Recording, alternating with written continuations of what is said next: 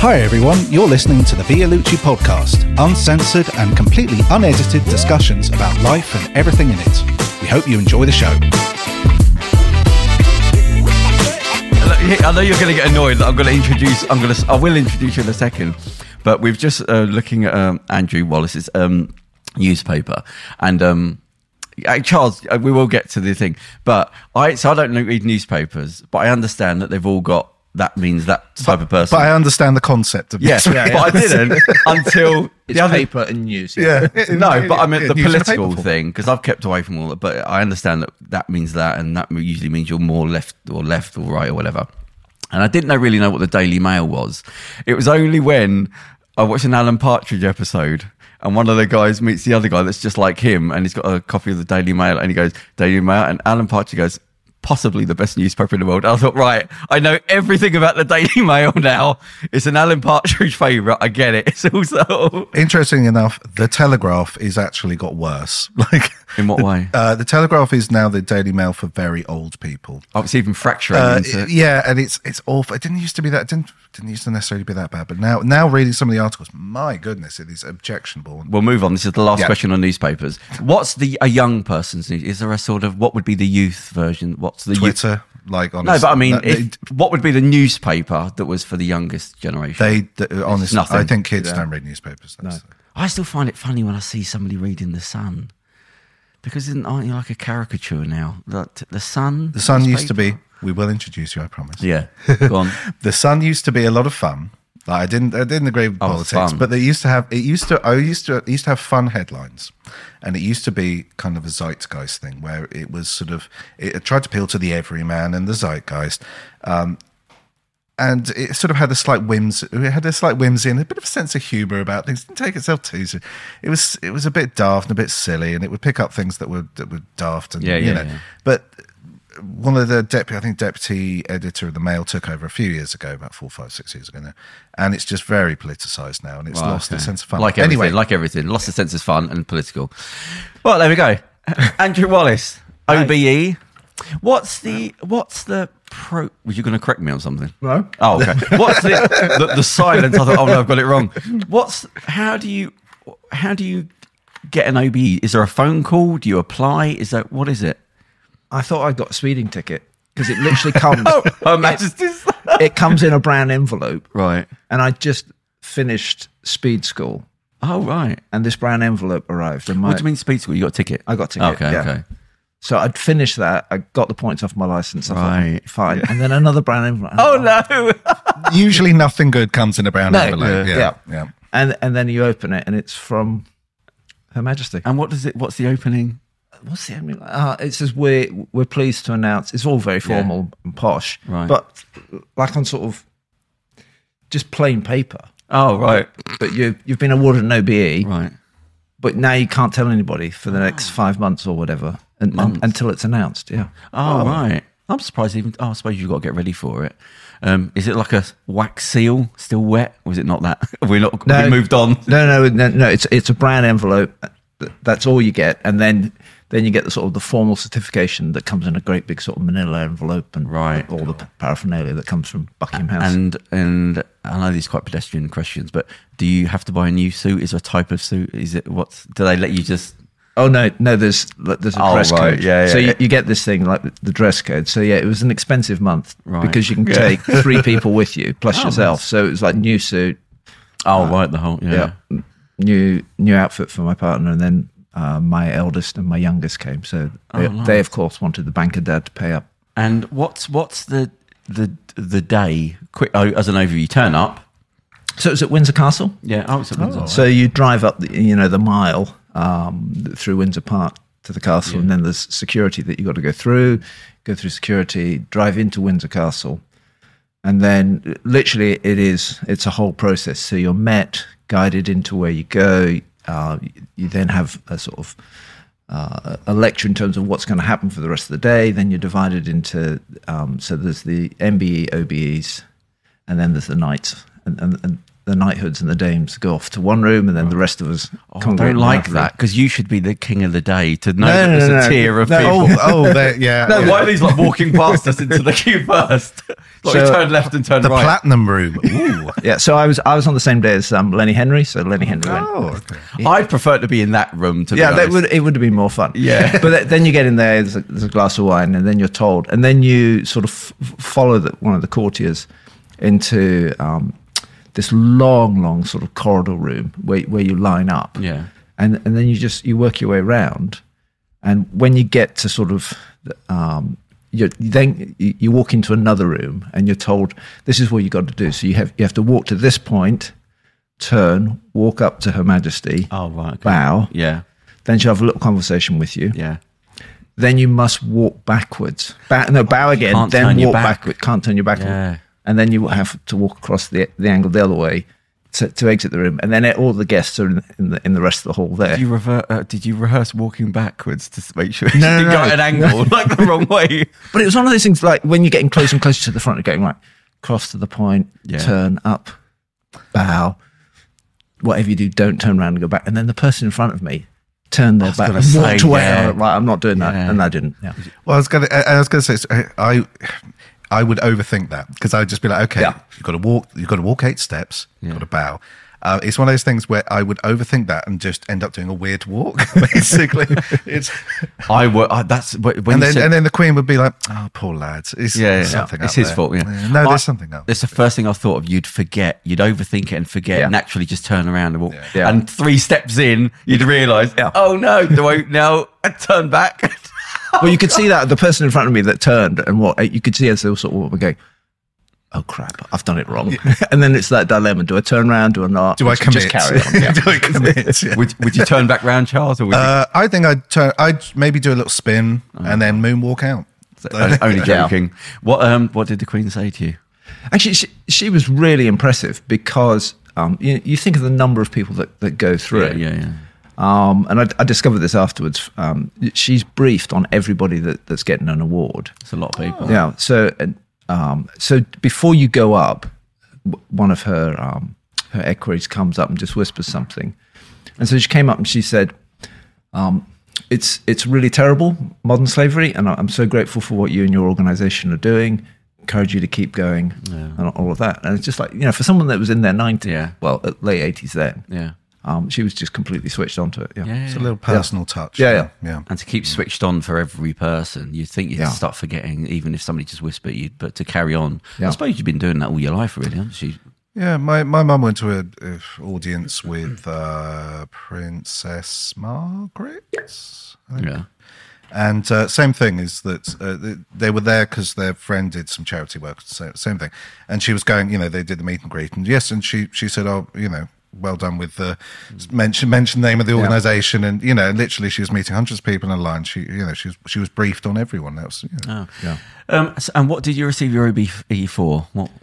Uh, I think the official citation is for uh, work in combating and eradicating modern slavery. Oh.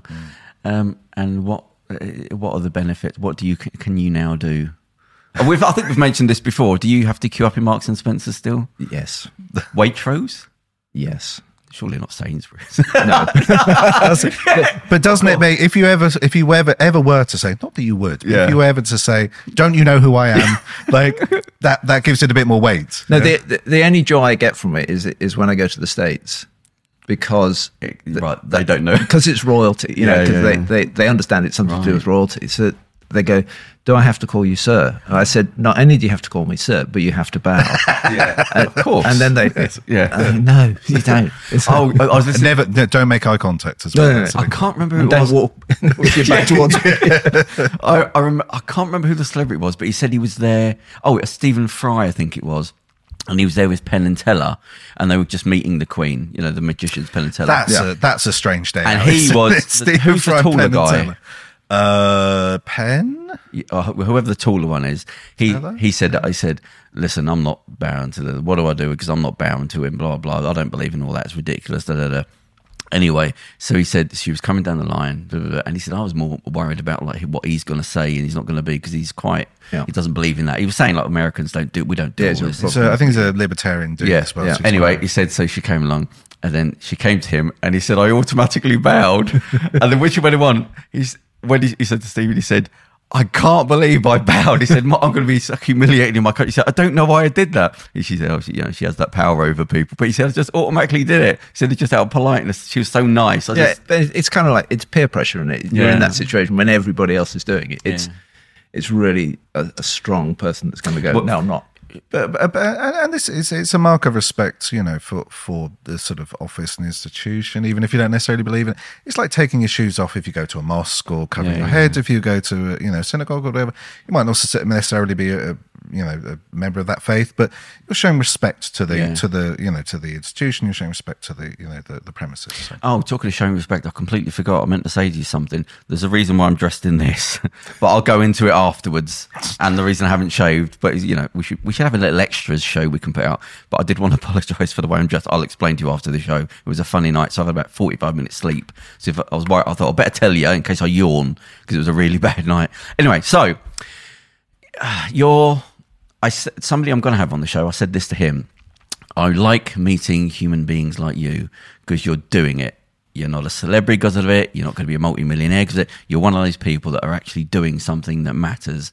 And it's a more of a privilege to meet people like you than people that have got a lot of accolade for doing these big things because that your stuff really, really matters. So when I heard, um, I, so I uh, uh, listened to a few things that you did and I stopped myself, as I was saying to Charles before the show, because I wanted to hear you fresh. Um, so, if you just explain what you do, and unseen, what that is quickly. So um, I founded a charity called Unseen, which is an anti-slavery charity. So we do five main things. So we work with victims of modern slavery that are found in the UK, offering everything from accommodation to support to helping them reintegrate back into society. We work with all what we call the major blue light agencies, so everything from the National Crime Agency, Border Force, to all the way down to the Bobby on the beat. We work with businesses, helping them tackle modern slavery and forced labor in their supply chains. We run the UK's Modern Slavery Helpline, which is a 24 7, 365 helpline for victims, Right. businesses, police, nurses, general public. Um, victims to call in terms of help, get me out of this situation. The public to go, I've seen something, it's Right, not yeah. quite right. Um, and we use all of that frontline sort of interaction with the issue to try and work with governments and improve legislation and policy and process. So you work with all of them because there's always a thing of like who deals with it. They can phone that number and Yeah. you sort of sort it out. And it's not a I know there's a problem. It's a I don't want to waste your time, but I think maybe that you can take. It, it can be both. It, it, it could be somebody that Something more says, explicit. Yeah, I, I, you know, I've seen this, this going on, and, Right. and everything else, um, and, and I want to report it. Or it's I've got concerns about this, and and often what we say to people is, you know, when you got that gut feeling that mm, yeah. it's not something's not right here. Yeah. Um, you know, I'm, I'm uncomfortable with it. We just say, look, call us. It may be nothing, Yeah. and in most cases, it is nothing. Yeah. But that's fine. But what if your call, and we have had these calls, we had one call that literally, as it unraveled, it led to over 200 people being set free. Oh, really? So 200 it is just, it's, a, yeah. Yeah. sometimes it is just that, you know, Yeah. something's not right here. Uh, I think th- things like that can be important because it's it's sort of intelligence on the ground, sort of Yeah. intelligence kind of things, and you, it sort of gives you a bit more of an, an idea of what's sort of going on in different areas. Yeah, it's different eyes and ears, isn't Yeah, it, in yeah, terms of yeah. what's Can I going on. ask what was the call? The gist of the call? What was the what's been seen? They, I, I think originally it started with they had concerns about the comings and goings of people from a house. Right. Okay. Just So everybody left at the same time, got into a van, disappeared all day, came back late at night. Always the same people, never went out, no interaction. Yeah. You know, it, the curtains were always drawn. And just, I think it was just a neighbour that just said Right. "Hmm, the movement of people something, seems something not right, right here. Um, now, the, what I the story I stopped myself listening to you. You spoke about the fact of th- there was a big tall guy that worked somewhere. Uh, can you explain his story? Because it was to do. It's not a, like a young girl that was. Yeah, and I, I call him Robert. That's not his real name. Okay, yeah. Um, so this, it was 5 a.m. in the morning. Um, and there was a police raid onto a farm in Cambridgeshire, and we were part of the, the, the operation. So we were there for when the police brought people back who they suspected were victims of trafficking and, and forced labour, to work with them to assure them that they weren't in trouble, that Yeah, yeah. there was help and support for them, and, and everything else. So the raid took place at 5 a.m. The police brought them back. We started talking with them. I can't remember the, the numbers. You know, it was mm, 20, 30, 40 people, something like that. And we spoke with them all day, and none of them would give up any information. I mean, you could tell that they were terrified. They were grateful, um, you know, for food and and, uh, and, and uh, a drink and, and all of that. And then they started going, "Yeah, but we're not earning." And and you could. It wasn't beyond just I'm you know I'm going to miss a day's pay. It was like there's consequences to me not earning Yeah. in, in that whole process. And we kept working with them day, you know, all- throughout the day. And after about 12 hours, this guy, Robert, um, and a, a, an older woman came up and said, um, let us tell you what's really going on. And what was hap- what had happened is they'd been recruited, they'd been brought to the UK to work on a farm. The farm wasn't abusing them. Were, the farm was paying them all the legitimate wages and, and all of that. The abuse was taking away, uh, taking place away from the farm, and they were under the control of a, of a gangmaster who controlled where they lived, controlled how they got to the farm, um, had control of their bank accounts. So they would be paid money directly into their bank accounts, and then they would empty the bank accounts of all the money, and then they would use the money. Uh, sorry, use the bank accounts to money launder from other criminal activity. Goodness Um, and then the, the women were also then sexually exploited at night. So they were sold, they were pimped out at night. So this this all happened, and because of the intelligence around the operation, um, the, the farm had guaranteed their jobs back. Um, one of the major banks had guaranteed them new bank accounts and, and all of this whole process. But what it taught me was the level of control Yeah. that, that people have over other people, to the the fact that they won't share that information. So and and also there was new housing for them as well. So new housing, new job, everything you know, everything that they thought they were coming to, Yeah. th- that They got. wa- was guaranteed for them. But it took all of that. Yeah. And so at the end of this, when they started giving up that information, their concerns were, will the gangmasters come after us? Yeah. And, and the police said, no, we've, we've already arrested them. They're all arrested on that. And, you know, even then, taking the next step and, and saying, actually, this is actually what happened was a huge, huge sort of Yeah. step of courage. But the bit that always got me, I mean, this guy was six foot six and built like a brick house. You would not Yeah, want yeah. to meet him on a rugby pitch. You know, it was yeah. just, it, it would just I, I used to play rugby. It would end badly. Um, when we rehoused him, um, we then went and sort of got provisions for them and handed them over. And, and as we were leaving, he, he stood in the door and he said to me, Can you guarantee that I'm going to be safe? And he was petrified. And I, I just, you know, six foot six, Yeah. you could kick the crap out of anybody. And yet, this is what The mentality's exploitation does bro- to you. yeah. It, he was just broken as an individual. Um, It, Is, is that because people uh, feel that because uh, I mean I don't did, did, were they here illegal well illegally but they were No, they- legally. they were here legally legally. That's the, that that is the yeah And most people are. You know, most people think, ah, okay, you're talking about Snuck small boats yeah. crossings, or you came in the back of a container. Th- Yeah, but people don't know the people who don't know their rights people people who maybe aren't bank accounts people who things. technically aren't here you know in a legal status or whatever maybe maybe aren't here to you know don't have a right to work or whatever but you know so they fall through gaps and they, they feel No, like they can't go to he- the authorities He had applied to a, what he thought was a legitimate ad in Eastern Europe. so he applied for this job. He th- um, and they said, "Yeah, we've got this job on the farm." True. He's then moved from overseas to here, thinking it's going to be a forty dollar coach ticket, and he arrives to find that, well, no, actually, it's four thousand dollars, and you and you can't pay that yeah, yeah. is then you have to live here and the rent is more each week than he earns Right. and so the debt burden builds up Yeah. um, and, and i'm mashing a couple of stories here but the, you know they will the exploiters will use all sorts of means of control they'll go oh look at my phone isn't that your mother Yeah. Yeah. look at the date Yeah. you step out of line she gets it Yeah. or is that your Kill them with the love for Or is other that your, people. your child or, or all of that oh you're now in debt you owe me this money you've got to pay it off and, and they never pay the debt off Yeah. and then they might play oh you came in on a uh, a, a worker's visa to do this type of job, but now I've got you doing this. You've breached your, your visa. If if you say anything, the police will arrest you. Yeah. Or it's as crude as violence. Right. You Yeah. know, they'll just yeah. beat beat the crap out of them if you step out of I line. knew well, I, I knew a guy when I used to do removals, and there was um, a guy that worked there. I won't say his name, but a uh, Romanian guy, and he said when he come over, he was in the car washes. They had him doing car wash. I think I can't remember how much he was getting a day, but it was ridiculous. They said he'd have his own flat, and there was like eight of them, and then the money kept going up. And he, he said he was a very proud, hardest worker I've ever, and I've worked hard. And he was, I remember him as being the hardest working bloke. And um, he, he said, that- he said I'd borrowed so much money. He said he borrowed money from his school teacher, like people in the local. He said because people come up to where they were in the hills and things, and they're showing the big car, and they're showing you pictures of thing and the job. And he said I was borrowing money from this person. Oh yeah, we're going to go to England. The, the thing. And the, I said I came in and I was working on the car washes for whatever it was.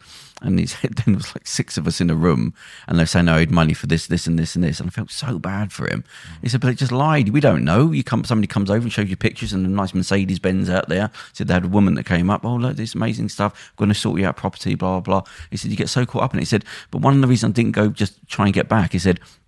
I'd borrowed so much money to go over. I was embarrassed. Yeah, a I didn't want to go Yeah. back and say, "Look, sorry, I've got nothing." Like the embarrassment killed him, and that was a proud, he's a tough guy as well. I thought I just feel so bad for him. But we also, I, mean, I, I remember colleagues coming back once. They'd been on a um, what the police call problem profiling. So they were visiting car washes just to sort of get a feel for what was going on, and they'd uh, come across a bunch of Slovakians who had been paid three pounds a day. I mean, working eight a.m. Yeah, to 8 till 8, p.m. yeah. Three pounds a day.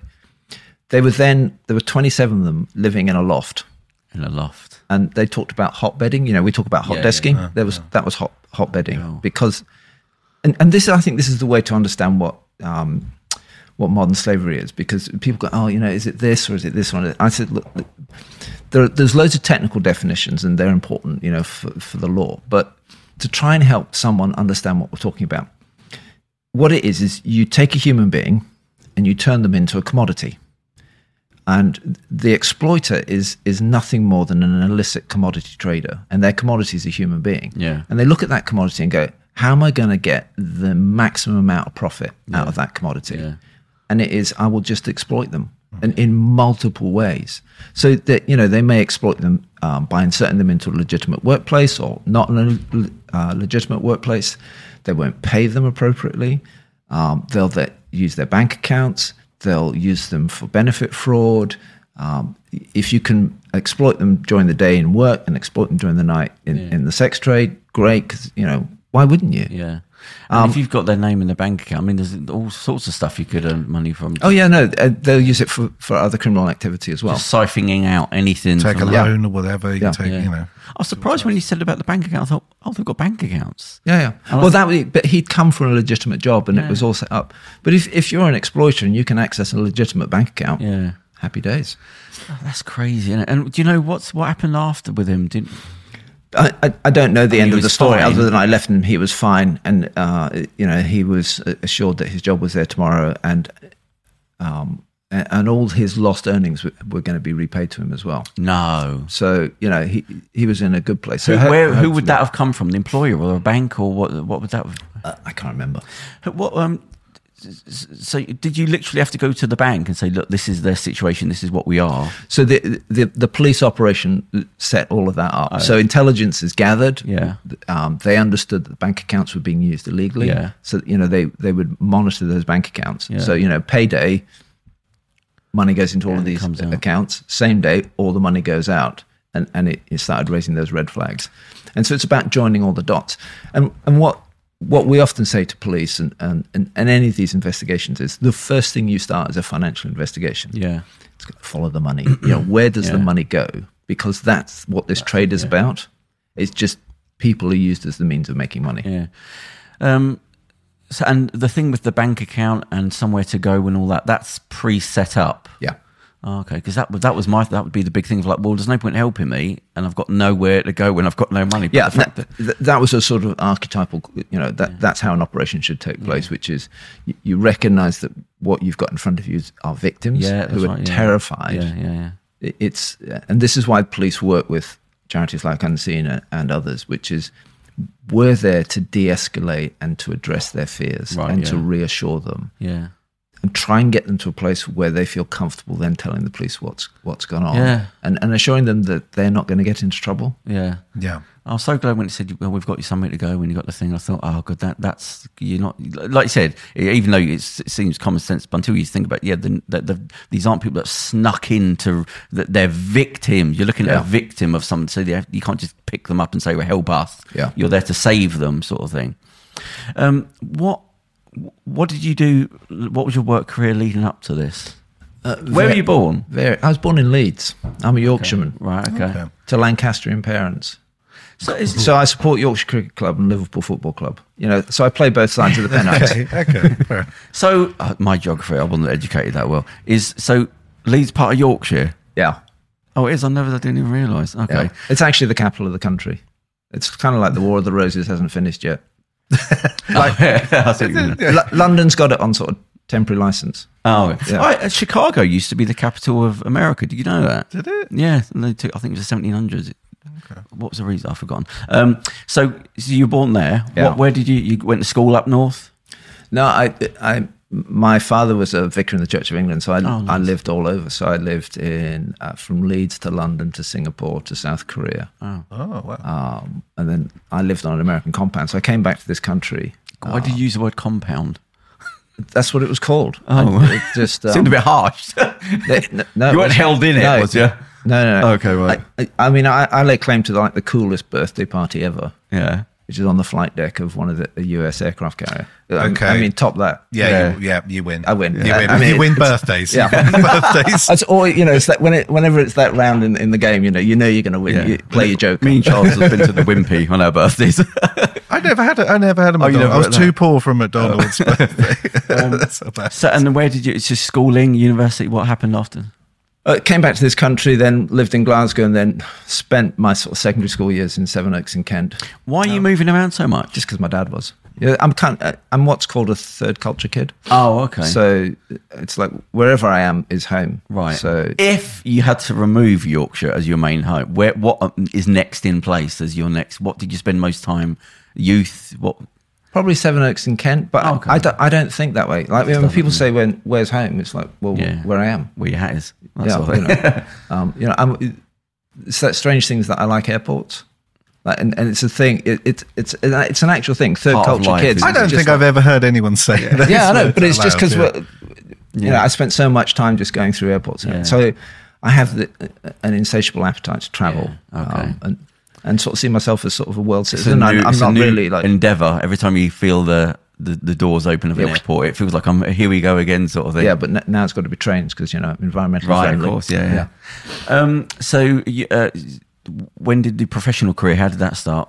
So I left university. I joined Marks and Spencer uh, on their Any graduate- thought of a, a career in the parish or anything? No, Just it was, didn't work. It was the absolute last thing I wanted to do. Um, so my my life plan was like um, do business and then go into politics. Oh, okay. Um, so that that's you know you know, you know when you're 16 and you're at school like so so Wallis, what do you want to do with your life? I went to one of those schools where you had to sort of Okay. explain you know what you're going to do with your life. And I said, oh, I want to do work in business till I'm about 40 and then go into politics. And that didn't happen. But I worked in business to start with. So I worked um, Marks and Spencer's. Then I worked for London Electricity, which is now E.ON. Okay. So I was a business anal- analyst there. And then I went and worked for a church. How did that happen? Yeah, so, I um, yeah. so, so I did that, which ultimately led me to Bristol, which, um, and I think, you know, if I look back, there's a constant theme that runs through my life, which is about social justice, yeah. hence the Observer paper. Oh, right, so- okay. a- Around that. Oh, okay. But I've, I've always, you know, when kids are growing up and they go, that's not fair. I, I don't think I ever grew out of that's not fair. Mm. Yeah. That when it, whenever I see things that are unfair, it just really riles me Yeah. and and all of that. So in, in Bristol, we, um, I was leading a church. We were really involved in trying to address problems within homelessness um, and drugs, etc. And the reason I then left that to start Unseen was a colleague of mine. I, um, I'd been to Ukraine way back, and then a colleague of mine went on another, trip to Ukraine. And he came back and he said, "I've got a, a weird story to tell you." And I said, "Okay, hit me. I've been to When's Ukraine." this? This would have been 96, Oh, 97. okay, right back then. Okay. No, sorry, two th- um, decade out, 2007, 2008. Yeah. Um, he'd gone. He, he was speaking at a conference. Then afterwards, they were just in the hotel they were staying. They were just um, having a drink in the bar, and this woman walked in and said, "Are you the, the people that I'm meant to meet?" And they went, uh, "No. Who who are you looking for? You're trying to be helpful." And she said, "Oh, I'm, I'm responding to this ad in the paper." And, and said, "Oh, show us the ad." Uh, and the ad was um, for a job in Central Park in New York, selling ice cream, paying eighty thousand dollars a year. Yeah, and your reaction? Yeah, red flags. Yeah. Yeah. I thought this was a proper thing until Yeah. he said that. Okay. Yeah. One of the people on the team was actually from the States and was ex um, FBI um, and knew all about human trafficking. All right. And he said, This is just a complete setup. That there is no job selling ice cream for $80,000 in New York. If you follow this ad and, and meet the people that you think you're meant to be meeting, Yeah. I can tell you what's going to happen. You, you'll be trafficked into sexual exploitation in the US. Because back then there was a massive from Ukraine and or, uh, it's topical, isn't it? Um, Ukraine and, and other Eastern European countries, there's a huge exodus um, of uh, women and girls just disappearing, and it was all into sexual exploitation, and a lot was going to the states. People, people were desperate, weren't they? The economy Yeah, was. yeah, was- because you know they'd just come out of the um, the Soviet era, and so she said, "Well, I, I've spent all my savings Bloody. again on buying this ticket to go to to New York," and they clubbed together and paid her off and said, "Look, don't ever respond to these ads again. Mm. Just leave, and here's a bit extra to get you home, and, and all of that." And just at that moment, her trafficker came in, or her, the potential trafficker oh, came really? in, and said, "No, she's not leaving unless you pay me." Yeah. So they said, "You leave, and we'll pay you." And so they paid them, and he left. And they thought that was it. About half an hour later, he, the trafficker came back Oh, with the local police and tried to extract more money because the police were part of Yeah, in, yeah, in on the trafficking and, and all of that. And they just said no and, and fronted up, and they backed down. And then they all decided that they were going to have to leave pretty quickly. Yeah. So that was the story that came back, uh, you know, and I was like, "That's weird. Yeah. that, that that that is just a weird story, you know." Um, and then uh, another friend of mine, we we had also worked in Ukraine with the social orphan problem, which which is um, you know again has sort of come to light in the whole conflict. And she came back. Literally, this is about four months later. Came back, came into my office, and said, "I've got a weird story to tell you." And I went, "Oh, here we go again."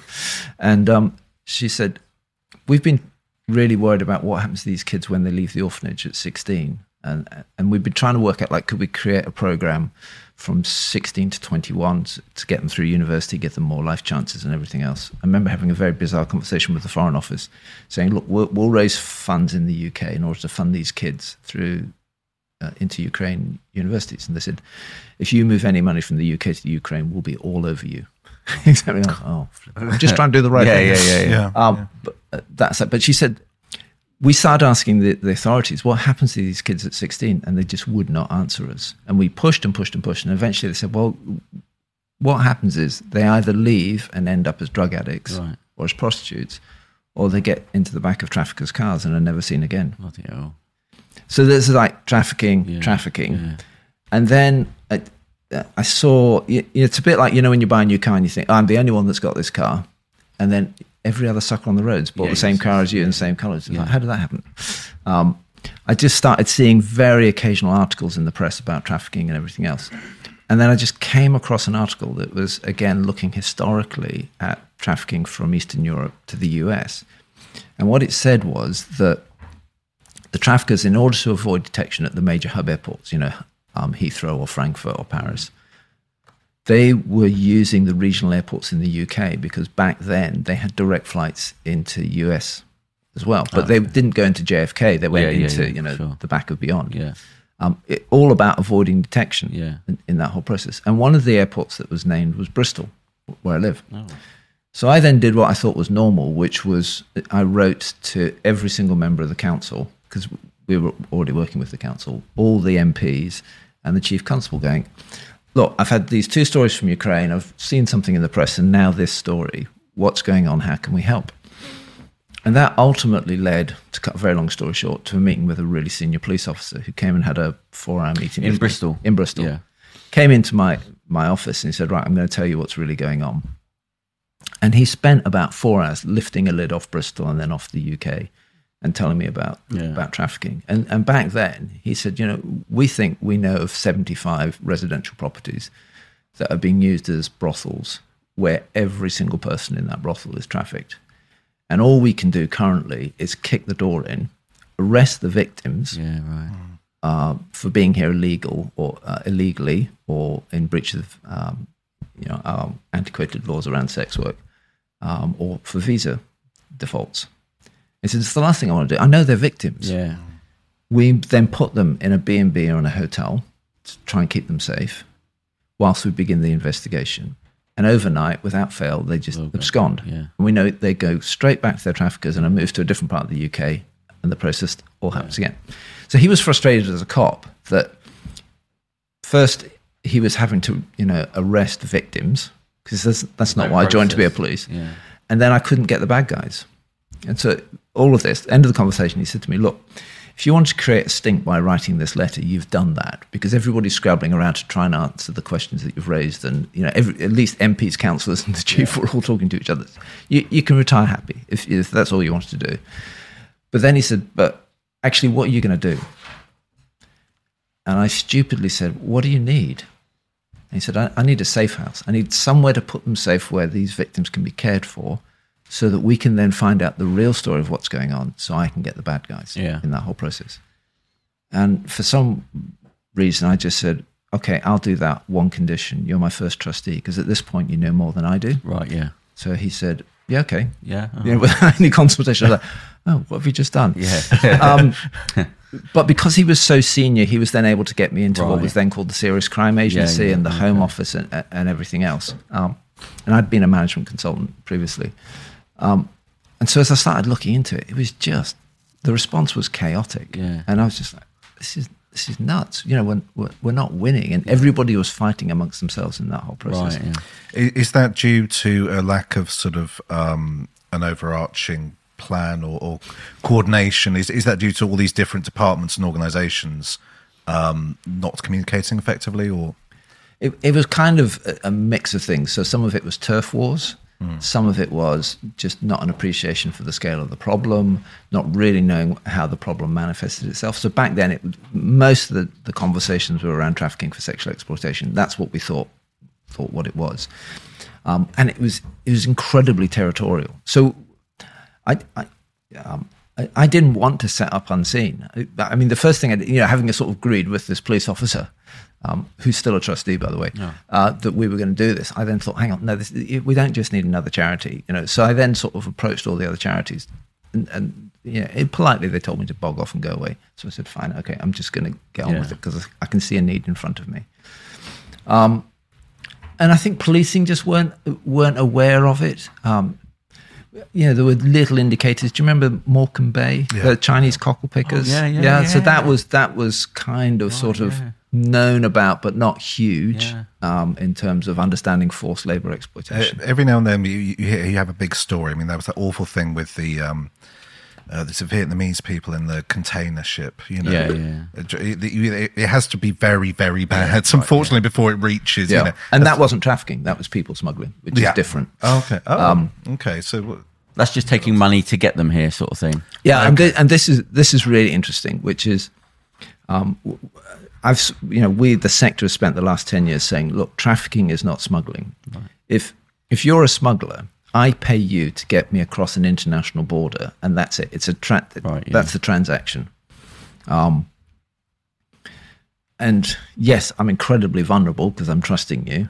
Um, and that you as a smuggler could sell me onto a trafficker. Yeah. But in the vast majority of cases, that is the transaction. So everything that's going on in the channel, the vast majority of that is smuggling. It's not trafficking. So the government keep calling it trafficking, but Right, it's not. And I keep telling them off on Twitter. Listen, I keep offering them free lessons. You know, I'll Yeah, teach yeah, you the, what the definitions are.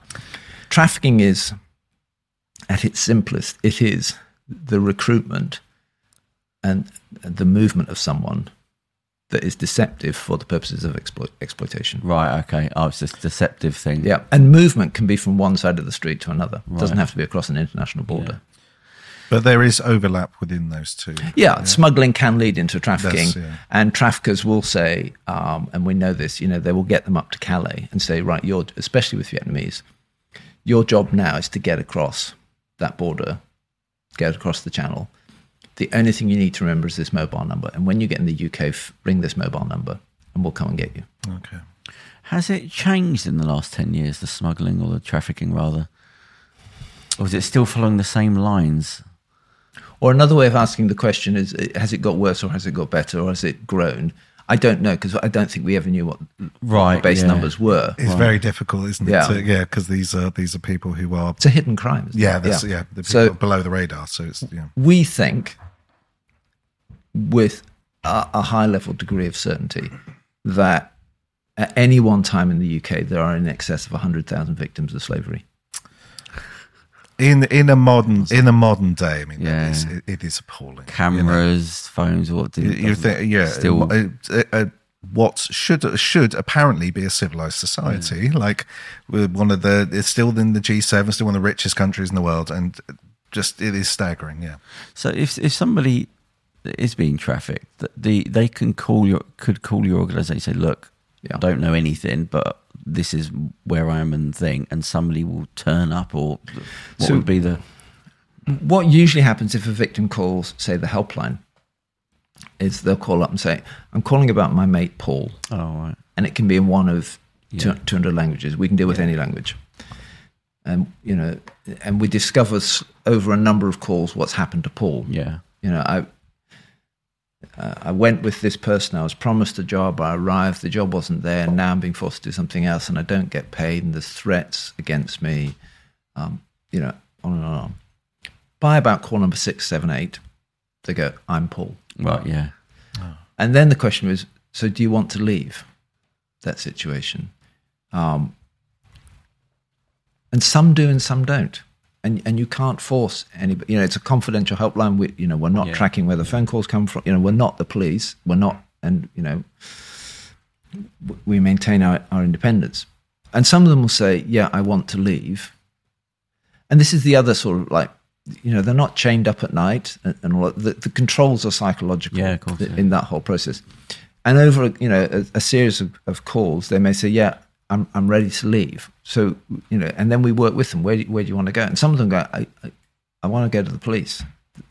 And so we will then liaise with the police and the victim, and say, "Okay," um, and they'll have phones. So we'll send you the address. You can Google Map it to your phone. Go to this police station, and this is the officer's name and number that, and they're waiting for you. right yeah And they'll do that. Others will meet a police officer in a neutral location. Others don't want to go anywhere near the police, so we liaise with NGOs around the country um, in that whole process. Um, yeah, I, I was thinking as you were saying about them calling. I would imagine the first few calls are them just tiptoeing around. Am I going to get in trouble? What's the thing? Is they're, this te- real? they're Is testing real- it out. Yeah. yeah. Are you going to refer me to immigration enforcement? No, yeah, all just that. Yeah. hang up the phone. Yeah, Others, literally, we have had calls where people go, "I've got 30 minutes, and you've got to get me out of this situation." wow. And and because we're plugged into all the police forces, we can get somebody there. And They just crack at that time so that you've got to come. I think the quickest we've done it in is something like 17 minutes, literally from call to the person being extracted out of the property that they were in. I Um, f- f- from the outside, it, it seems it has some of the trappings of uh, a, a domestic abuse, sort of uh, the the mentality and the you know you were saying this this threat of violence, this sort of um, uh, beating people down, but you know mental abuse as well, and like it seems to sort of have just just from an outsider, it seems to have some of those things you're talking about, sort of um, you know rescue homes and stuff and safe places away and people calling up and this it seems to be the same thing with sort of domestic abuse ch- charities sim- a similar a similar sort of psychology uh, i mean you know Yeah, no, it, it is. It is. I mean, there's a form of modern slavery called domestic servitude. So, you know, someone that is forced to work or or be the childminder. Um, you know, and it is almost sort of Harry Potter-esque. The number of stories I've, I've heard from victims where, yeah, I had to live in the cupboard under the stairs, or I had to sleep under the kitchen table, um, and I was only fed the scraps from the table. You know, it is. It's as stark as that. yeah, But I think the the exploitation that people encounter is is horrific, and whe- you know whether we call it domestic, we call it these things so that we can segment it and, and deal with it.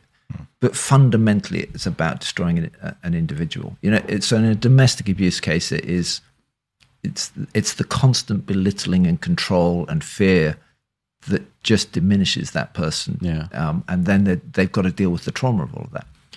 Same for the victims of modern slavery.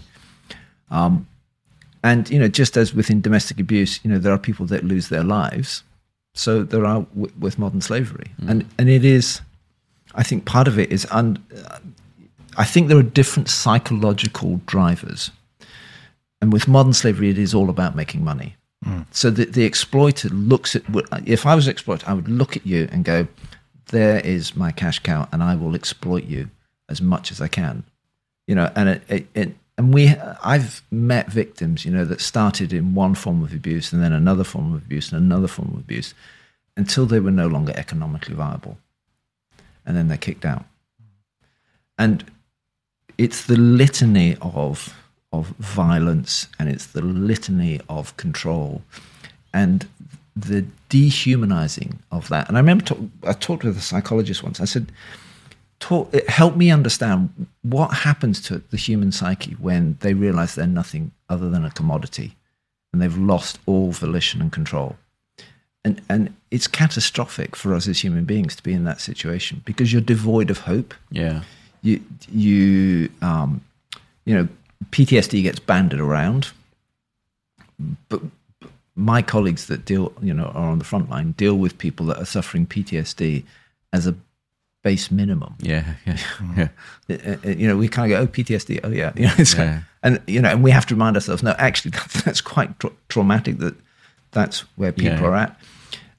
And, and one of the things I say to to my colleagues on the front line is, our job is not to rescue people, and it's not to save people. Our job is to help people walk with a limp for the rest of their lives, Yeah. because that is the reality. Yeah. because you you don't leave that behind. Right. Yeah. Um, Yeah, that sort of echo is going to be around them a long, long time. Yeah. Yeah. Do you? Um, so, the, how how did the? Because I'd seen the Modern Slavery Act over the last few years pop up. Um, how did that come about? Um, so back to the OBE. Um, so in 2011, I, I had a friend that worked for a think tank um, up here in London, and I said, "Look, I think this is the biggest social justice issue that this country is facing and doesn't know about." Uh, and I sort of badgered them for sort of two years to say, "Look, will you please look at this issue?" And yeah, because they were looking at issues of poverty and deprivation yeah. and everything else. And then eventually they agreed, and then they turned around and said, um, "We want you to do it." So uh, I spent two years with a with a team going the length and breadth of the country. I think we spoke to about 200 organisations and individuals. We published a report in March 2013 um, called "It Happens Here," um, and we just got super lucky. I mean, we were headline news for a 24-hour news cycle. Um, you know, so I remember sitting in um, broadcasting house at 5 a.m. doing, doing the first interview, um, where, which was responding to the government's response to our report, which said modern slavery is here in the UK.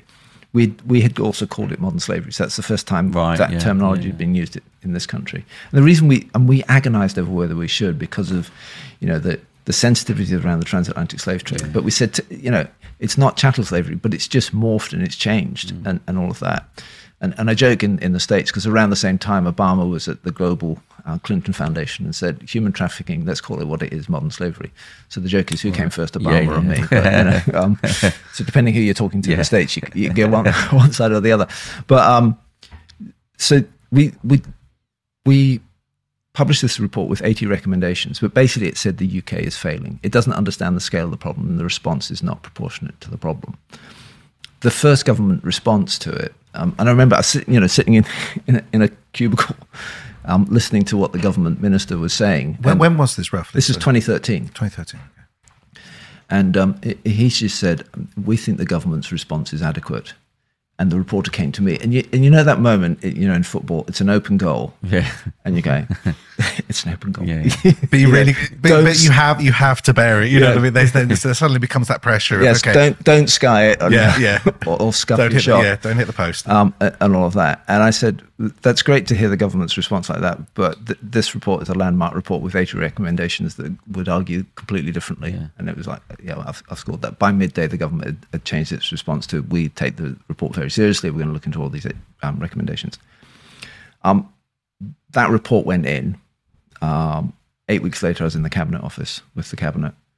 And Theresa May said, based on this report, we're going to do a Modern Slavery Act. And then I lost two years of my life to Westminster Just working from a bill to an act. And then we, we led, as unseen, we led on the issue of saying actually globally. Remember, I said earlier when I started unseen, all the thinking around trafficking was primarily around trafficking for sexual exploitation. That's about a, in the UK that accounts for about a quarter of all victims. The vast majority are in forced labour situations. And so we said business has a crucial role to play with this. Yeah, and so we we championed what was called transparency in supply chains, which required businesses to tell every year what they were doing to tackle modern slavery. And what what does the I mean, if you had a company and you wanted to have that on there that you were part you're a party of that, what is the process of being well, certified, whatever? It, it's word- it's not a certification, so it's a legal requirement. So you know you know how companies have to report certain things. Yeah. So it says every year any comp- any large company, and the definition of a large company is 36 million plus Okay. turnover globally, Yeah. not in the UK. So it's not based on your sales in the UK; it's on based on your global sales. And if you have a, UK footprint, you must produce a report every year detailing all the steps that you are taking to tackle modern slavery in Oh, your okay. supply chains. and what would be the basics of that? Um, it, most reports in the fir- in the first year um, were, you know, we've got these. We think modern slavery is a really bad thing. Oh, good. No, Yeah. no shit, Sherlock. Yeah. Um, we've got these policies and these procedures, and then this is what we're doing to investigate, and this is what we found. And you know, it's been patchy. We've had some businesses that have really lent into it and said, "Yeah, we've really gone and looked for it, and we found it in our supply chains." Right, okay. um, in that whole process. Um, and we've got, you know, companies that still haven't, there's still about 19,000 companies are caught by the legislation just in the UK. In excess of 100,000 companies worldwide are caught by the legislation. There are still five and a half, maybe five, six, 5,600 companies in the UK that have never produced a report. Um, and so, But in, the bigger in- in, the Queen's speech, the bigger com- mo- most bigger companies have. So, in the Queen's speech that's just been, the government have announced a, a new modern slavery bill, Oh yeah. um, and they're going to significantly upgrade the requirements on businesses to, to report. So it's not so casual as Uh, well. We've got an email address. They're going to have fines and everything else. Yeah. Right, so okay. you have to produce the report. If you have a website, you have to put a link to that report on Right, the front page of your website. yeah.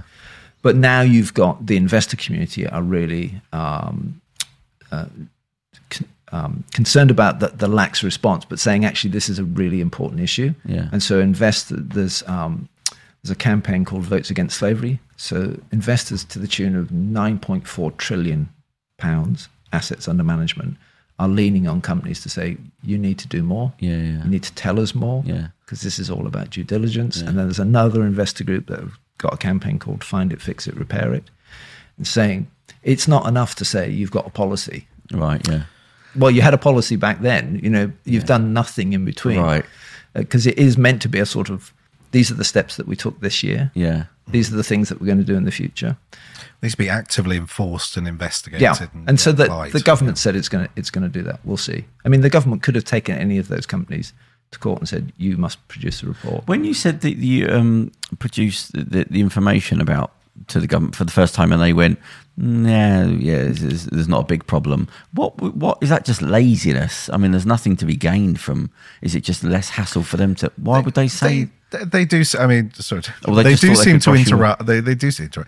They do seem to ignore a lot of things. I mean, this is what governments do. They say, "Well, what are you going to do about global warming?" And they're like, eh, "It's not really a problem." It's just bat it away What are you, what are you going to to do do about something. the um, the cost of living crisis? Eh, it's not really that much of a problem. What are you going to do about Brexit? Eh, it's not really that much of a problem. What are you going to do about Ukraine? Eh, you know, so it's a way of not. If you don't acknowledge that this It's just less big problem for is less to- is actually a big problem. Yeah. Well, you don't have to do much. You know. It's. It, I think it's also it's one of those political ones that is just like too difficult to deal with because it, it's the issue is so entrenched in our society. So can I ask you three questions? Yeah. Well, I'll ask you one question and then I'll ask, Ask you three Charles. questions. Okay. All right, I'll ask you both the same right, question. right. Okay. So, so the the headline question is how many slaves work for you? So I'm Um, going to ask you three questions to tease it out. Yeah. So, Do you eat food? Oh, right, I think I see where you're going. Yeah. Yeah? Yeah. Thankfully, you're wearing clothes. Yeah. Even you know. Yeah. That's that's where my thought. That's where my head went. I thought, well, clothes. Yeah. Uh, and you both got a cell phone, mobile phone. Yeah. Yeah, if not two. Yeah. Uh, both guilty, Charles, on all fronts. Yeah. Well, so, so you've answered positive to all three. So, so without trying, you are probably personally connected between 40 and 60 slaves. So, so two days ago, I'm not making this. I keep going on about someone I was with, and I bought a T-shirt said Bangladesh. Every single time I buy one, I look and I see the number and it says Bangladesh. I said, and I said to her, "That shouldn't be that cheap." And I've got a lot of money, but I shouldn't be paying that a little amount of money. Some, I, as I said to her in the shop, somebody else is paying for this T-shirt to get that cheap for me. And it's a guilt. Like this was two days ago. Uh, and I have to say that your your question, as soon as you said how many slaves you know work for you? Well, I thought clothes, and I thought, yeah, the you know the fact that I'm, I bought a t-shirt for whatever, Yeah. you know, five quid, six quid, or whatever in Tesco's. Um, obviously, someone's being exploited for that. You know, you can't pay a decent wage. Yeah. You know, you, someone isn't getting a decent wage, and I know that. And I'm a terrible person. I know that, and I still buy the t-shirt for six quid. Do you know what I mean? So why do you do that? Uh, because because it's six quid. Uh, Yeah. yeah. So, Because it's and this is where I'm the poacher turned gamekeeper. Because, like I said, I started working for M&S oh, yeah. quite a while ago now. So back then, um, you know, M&S and, and others, it was all about quality. And you'd buy a T-shirt, and that T-shirt would last you three, four, five years. yeah, yeah, Buy a T-shirt now, you know, you, for you know, for some um, manufacturers, it's wear it once and throw it away. yeah. Um, I've been to India and some of those factories that, that make our clothes, and I've been to the good ones because that's that's the ones you get taken to. yeah. and you walk out of that like with a complete respect for the, the goods that you Yeah. buy because you see that. But even before that factory, like a t-shirt, it's who picked the cotton Mm. yeah. and then who spun the cotton and then who dyed the cotton and then who cut the cloth Yeah. and then who knitted it. Because know. yeah, yeah, you automatically think of factory onwards, but it's, But it's there's a- all the way yeah, who back, yeah. the- see, uh, I genuinely, when you said that, I was thinking about the conversations I had with people when they're buying stuff and going, "Look, look, how can I pay for that?" Like I've had that conversation again and again just the other day. What what are the options? So what I say was it, it's back to who educated whom, you know, and it retailers have educated the customers. Um, and the reason that modern slavery exists is we are addicted to cheap goods and cheap services and cheap labor. Yeah. But we've become addicted to those Yeah. things. And so actually, it will be a generational shift Right. to make people value things again. Right. And it's a really hard message. But you know, we're living in a cost of living crisis, and you know, people go, "Oh, you, you know, you're talking from a position of privilege." Um, yes and no, um, but retailers will say, "But the customer demands cheap," and I go to the retailers, "But you educated them about cheap." Yeah. Mm. and you de-educated them around value. And so people don't like, you know, where's this come from? Oh, this came from a field where probably children were. fo- I'm not saying this year, but Yeah. you know, in a lot of instances, children were forced to pick the cotton, mm. and then it went to a you know a spin mill where you know the conditions are horrendous, and and on and on. And you know, we're seeing all this problem with Uyghurs in China, you know, which is was one of the major cotton, produ- cotton producing areas of the world you know, and the exploitation that's taking place there. Well, if we're serious about it, we need to help people understand who made my clothes, Yeah. who farmed my food, and actually, is cheap what we want if it means that our fellow human being is, is being exploited. Yeah. And you know that I there's some preliminary work being done in terms around well actually what would happen if we paid a decent wage all the way down the supply chain and we adhered to the principles of what's called decent work. It's a, it's a UN standard around that. What actually happens? And and the concern in the West is, oh, you know, a t-shirt would be fifty pounds. No, it wouldn't. Um, you know, with one major brand, a pair of jeans will go up by about twenty cents. Now that's that's a benefit of globalization because you're just buying in such huge You're right, quantities. yeah. You know, the, the, the cost burden is shared. But to me, that's almost like an irrelevance. What happens at the factory floor? And they looked at one factory in, in Bangladesh. And they said, okay, if we paid in that factory a contextualized living wage and we adhered to all the principles of decent work, what happens? In an instant, the children don't need to work and they can go back to school. We know all the educational benefits that come Right, from yeah. staying in school longer. It, and ultimately, it's economic uplift for that country much, much quicker, which means actually the, the risk to vulnerability is, is much, much lower. So, you know, I, I want to enforce labor exploitation. Let's, let's get the economy up. So kids stop working. But what also happens is productivity goes up and quality goes up. And so you're almost creating a win win win. Yeah. Now, can you afford 20 cents? Yeah. What? Or you say to the retailers, you can swallow that 20 cents because I know what your profit margins yeah, are. yeah, yeah. You think, and they think they'd want to promote that. Is there? Um, what was the? Is it fair trade? Was that the food one? The fair trade? Yep. I did- Was there questions around that, or did it? Was it wasn't exactly what it should have been, or something? I'm sure. No, I'm, it's I, I, I, look. Fair trade was great because it was trying to say, Yeah. let's get a fair So wage. remember people going, "No, I'm going to get that Yeah. instead." Yeah. It's just I, things have moved on, yeah, and actually, people are wanting better standards. yeah. and all of that, and other things have, you know, like Rainforest Alliance or UTZ have come up as well. And it's just, um, it's it's like the bar's been raised, Right. and, and fair trade just need to play a little bit of catch up in, in that whole process. is there an ethical clothing fair trade sort of? Like, there's nothing at the moment, no, it, it- it's more niche. right? So you know, you can and, Independent and, yeah, and and if it's niche, inevitably it's more A lot more expensive because money, they haven't got the, the buying power. We need the major retailers to Yeah, do I'm this. surprised somebody hasn't broken ranks, a big company now, to go right. This is our thing. Well, typically, uh, a, a lot of these companies, like your Gaps and your Nikes or whatever, your high street Yeah. places, I mean, they will have their model factory and they will say, look, here's our factory in wherever, in Vietnam, in Bangladesh, in Zimbabwe, whatever. Um, and it's fine and it's lovely and clean and it's new and everyone is over 18 and everyone gets a decent wage and all looks lovely and it's health and safety and they have a thing and it looks like a factory in um, wherever, Ontario Yeah. or you know, or Marseille or whatever, in, or, or sort of Lincolnshire.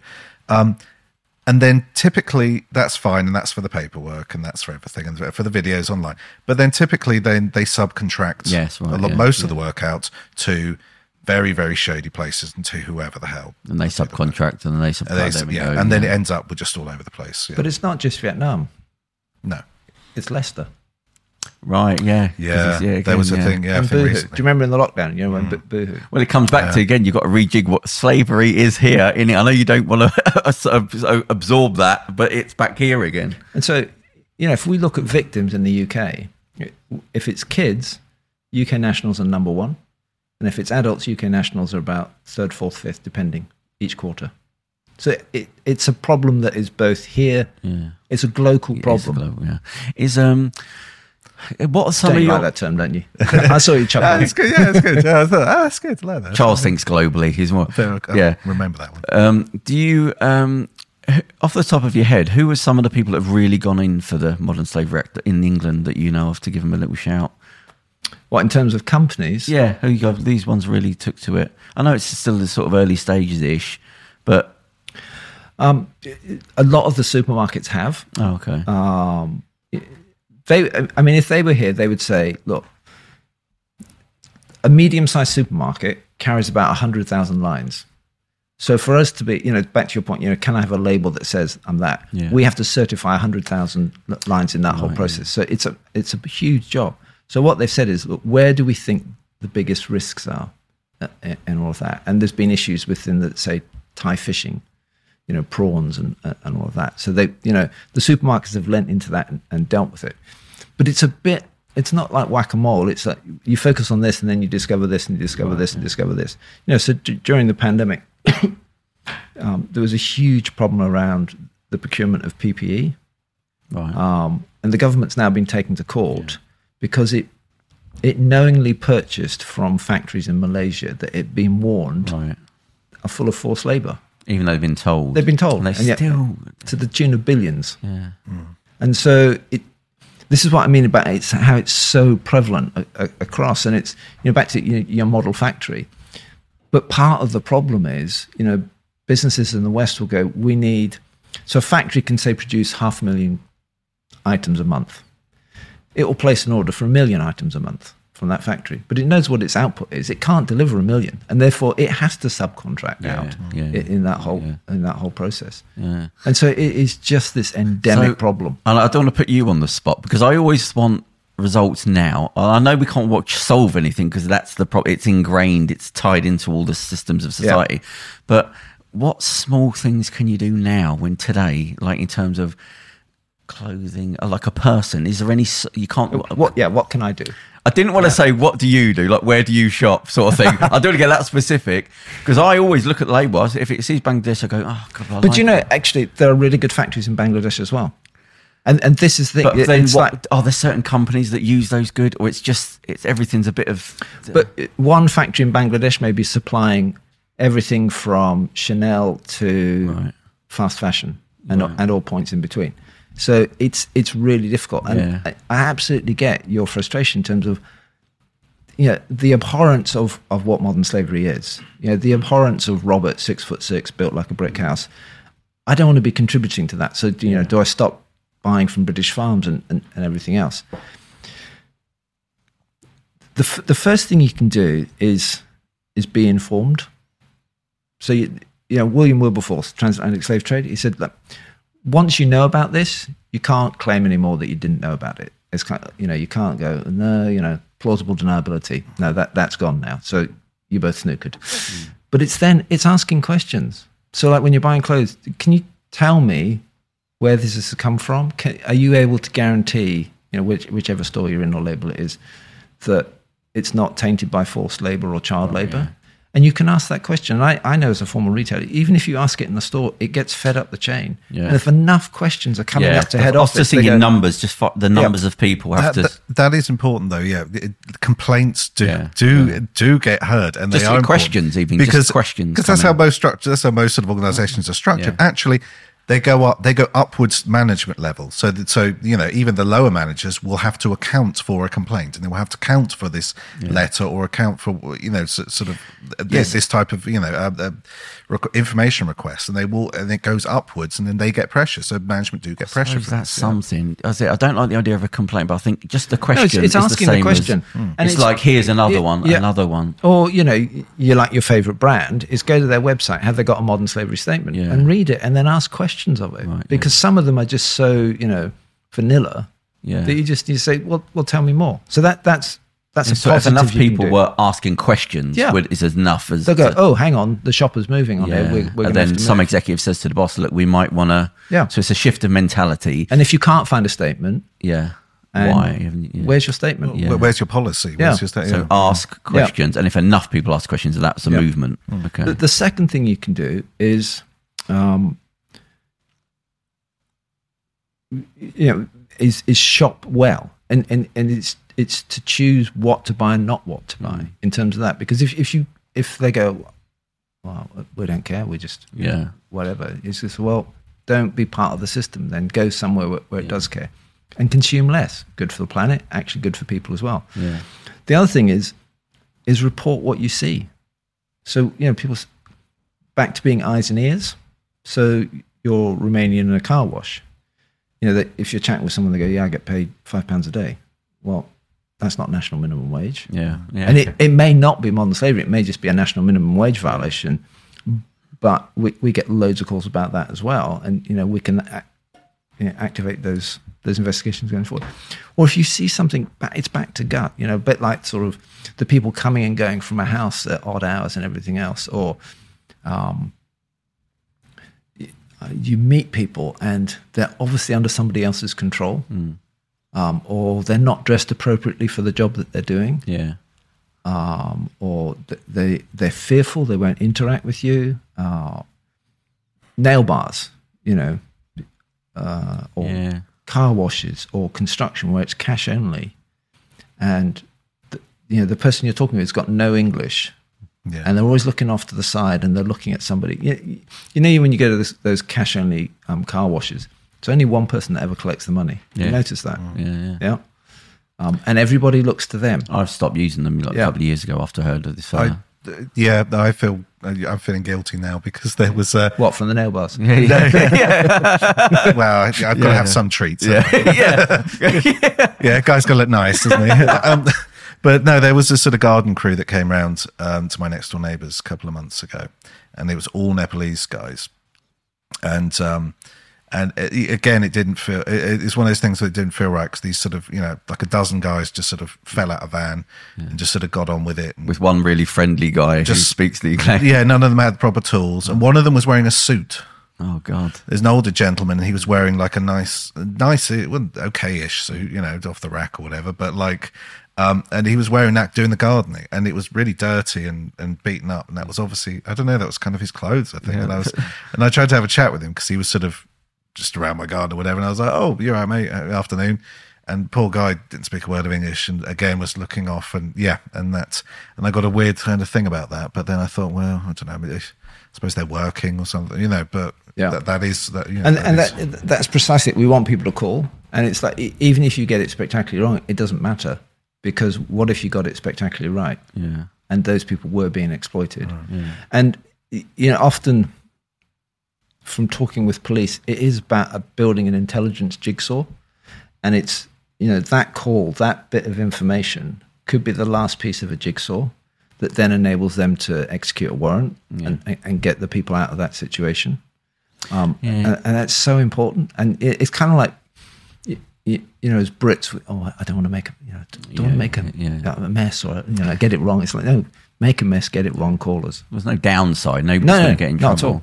All. with something like that, I mean, that is just sort of vague uh, story. You know what I mean? I saw something and it was a bit odd, and yeah, Yeah. So re- really, it's report things because even if it doesn't solve something, that it adds to a bigger picture for you. An intelligence picture. yeah, and That, yeah, you're part of the intelligence, ri- right or wrong. In terms of clothing, you just be more mindful. Don't waste. Same much with comments. food. Yeah, Same with food. You know, you know, where, whichever you know, in true BBC fashion, there are many supermarkets. Yeah, You know, yeah, whichever, yeah. whichever supermarket you shop in, um, or, or food store that you shop in, ask, ask politely. Can you know, what are you doing to tackle modern slavery? What Yeah. What about the problem? make noise, just little ripples everywhere. Yeah. yeah. Kerem and uh, d- d- uh, do you both know where your clothes and your mobile phones come from? Kerem and Daniel, David. Okay, well that doesn't completely eradicate it. Right. David. I know where the food comes from. Well, from now on, you need to ask questions before you take it up to the manager. Wherever you go, speak. I want to speak to the manager. Okay. Yeah. I, I do think, yeah, I, I do agree with that. I do think it's sort of education and, and being aware of things. I think, unfortunately, most people would choose not to Yeah, know, okay. know how the sausage gets made. They do choose not to, uh, you know, to, to think about why their McDonald's double cheeseburger costs one pound fifty or whatever it does for a burger, and you're like, how can that be? I think because it's just- someone's being exploited along the way. you we know, can't but- solve it now, but uh, other generations will, and I think it's up to you to sort of lay the groundwork for a different generation that comes up. But i- i- here's a little sort of psychological test we, we do with people, um, which is if I presented you cabbages. Okay. So here's two cabbages. This cabbage costs 75p. But I can't guarantee you the circumstances in which it was farmed, picked, and you know the whole journey to it now being on the shelf in the supermarket. 75p. This cabbage costs 85p. But I can guarantee everything about it. There was no exploitation in that cabbage. yeah. Which one are you going to buy? Yeah, I'd definitely go for the expensive one. I keep saying that, well, like, like with the t-shirts thing, I said, this shouldn't be this Yeah. cheap. I don't want Okay. it to, I, it should be more expensive. But when the cameras are off and in three weeks later, shall I tell you which cabbage you'll be buying? No, I'd stick to the Polish one. Yeah, Th- there are things. the, there are things the, like the vast majority will buy yeah, that. no, of course it would. Yeah. Yeah, yeah. Here's the question behind it, though. Why are there two cabbages on the shelf in the first place? Why Yeah. can't we have a cabbage on the shelf that we know the circumstances Yeah. around it? And so, you know, that this is why it's a whole system change that needs to take place. So it isn't just about the consumer; mm. it's also decisions that retailers make. Mm. Yeah, I'm. So we need the retailers to go. I'm not going to put a cabbage on there, or a T-shirt, or whatever, or a mobile phone. You know, I'm not going to give the, the customer the option of buying someone, Yeah. buying something that means people and planet has been exploited. Yeah, so the, the fixing doesn't come from one direction. It's got to come. It's, gotta- both ways. Yeah. It's top and down, that's a bottom up. mentality change more Yeah. than anything. Well, d- just a silly example. I don't, I don't know why we still have battery eggs. Wh- Why, why, why aren't we should just make it free range? Why is there still the option again? Again, the free range eggs are 10p, 15, 20p Yeah. more expensive. But I, I always get free range. I never, you know, never buy. But it's battery. it's as simple as there's no pressure on it enough to change. That's all it is. Enough pressure to change, it will change. So it's just that's all it is. The, the, something has to come from somewhere to fix something. But it's there's no pressure at the moment. Well, I think, and again, I think that possibly comes from education, from Yeah. uh, from opening a dialogue about these things. Yeah. Yeah. Oh, right. So something cheery. Um, what? So I want positive. I want to end. I was I was going to uh, I was going to ask Go uh, just as a side Yeah. question. It, it, this is very tough work. This is this is, and I was going to ask: Is this? Do, do you find this tough to deal with sometimes? Because I, I just it's uh, it's it's very noble work, and you know, thank goodness, you know, you're on the side to, on the side of the angels. You're doing very positive, great stuff. But I, as a, did you ever just find it sort of as a on yourself and your sort of men, you know mental mentality? It's a great question. Um, when you meet individuals, that's when it's hard. And you hear their stories. And we deliberately say, or I say to my colleagues, my frontline colleagues, um, teach us to care not to care. And what I mean by that is we will care for people, but we can't overcare. You can't allow it to consume you. So my frontline colleagues, and it in their contract, once a month they have to have external supervision to process everything that they've heard. as part of the job. It's part of the job. Oh, really? That's- It- that's t- uh, for preserving Yeah, yeah. preserving their their Yeah, mental health yeah. in that whole process. So uh, I think when it's up close and personal, it's really hard. Um, you know, and I now lead an organisation of in excess of 100 people, and there's loads of things that I have to do. So in some ways, I I can stand back a little bit from it. Um, but there are times when you feel yourself drawn in. Mm. Yeah, and that story of Robert, it's it still haunts me, but Yeah. it's 12, 13 years old. I still think about it. yeah, but you know, and that vision, that yeah. of him standing in a doorway, terrified, that, you know, that I'll take that with me to my Yeah. my dying days. So I think it is it, it is about putting putting in place those things that keep you your mental health well Yeah. In that that whole process. It's about celebrating wins. So I remember in 2011, um, I was in the Home Office and I said, we need a Modern Slavery Act, we need a national helpline, we need better care for victims, we need an independent anti-slavery commissioner, and we need better care for kids. We need to recognise that kids are, are part of this as well. And they said to me, you're not going to get any of those. You know, 2015, in front of the minister in a big conference, I think I pissed them off. I said, Home Office, do you remember you told me we wouldn't get five? We got five. So don't ever say, Yeah. no, you're not going to get these things.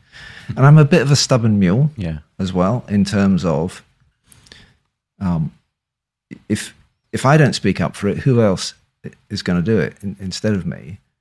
And actually, it is just so fundamentally wrong. It just Yeah. absolutely. I,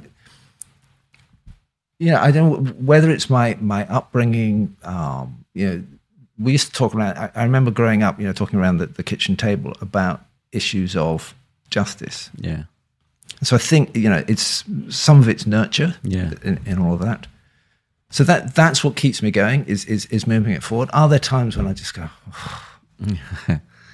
yeah? I mean, with this current government, it is Yeah. more, you know, Just pushing uphill constantly. Yeah. yeah. Or you see them deliberately, you know immigration smuggling. It's the same thing. Yeah. Know, uh, no, it's not. Um, or the Nationality and Borders Act, which is just going to be catastrophic for victims of trafficking. You, you just have to go, okay, right. Yeah, I can just imagine you when you saw that coming with everything you're trying to do and then Yeah. introduce things like that and go, oh, for the. yeah, yeah, expletive, expletive, Yeah, yeah, expletive. yeah.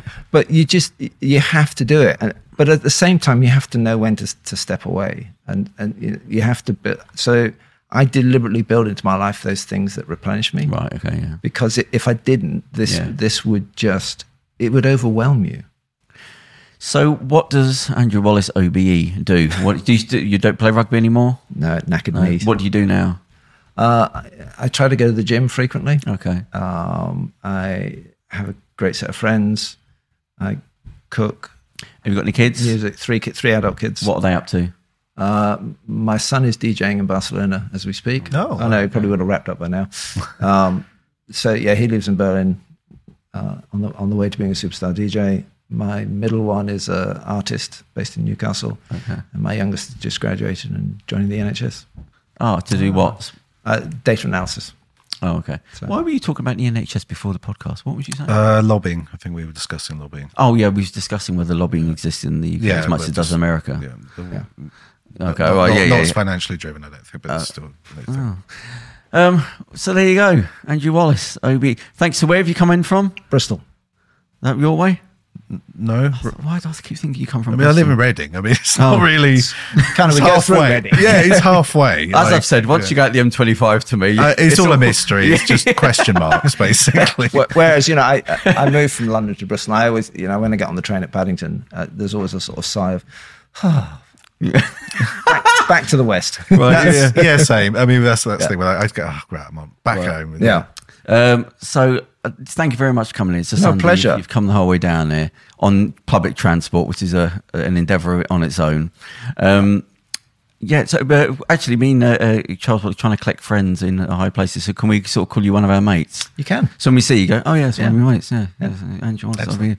so, ladies and gentlemen, that's uh, Pleasure. Andrew Wallis, OBE. Uh, just one of my mates we've had on the show. thank you very much, and thank you, Andrew. Have a good Thank one. you. Bye, guys. Here's your story.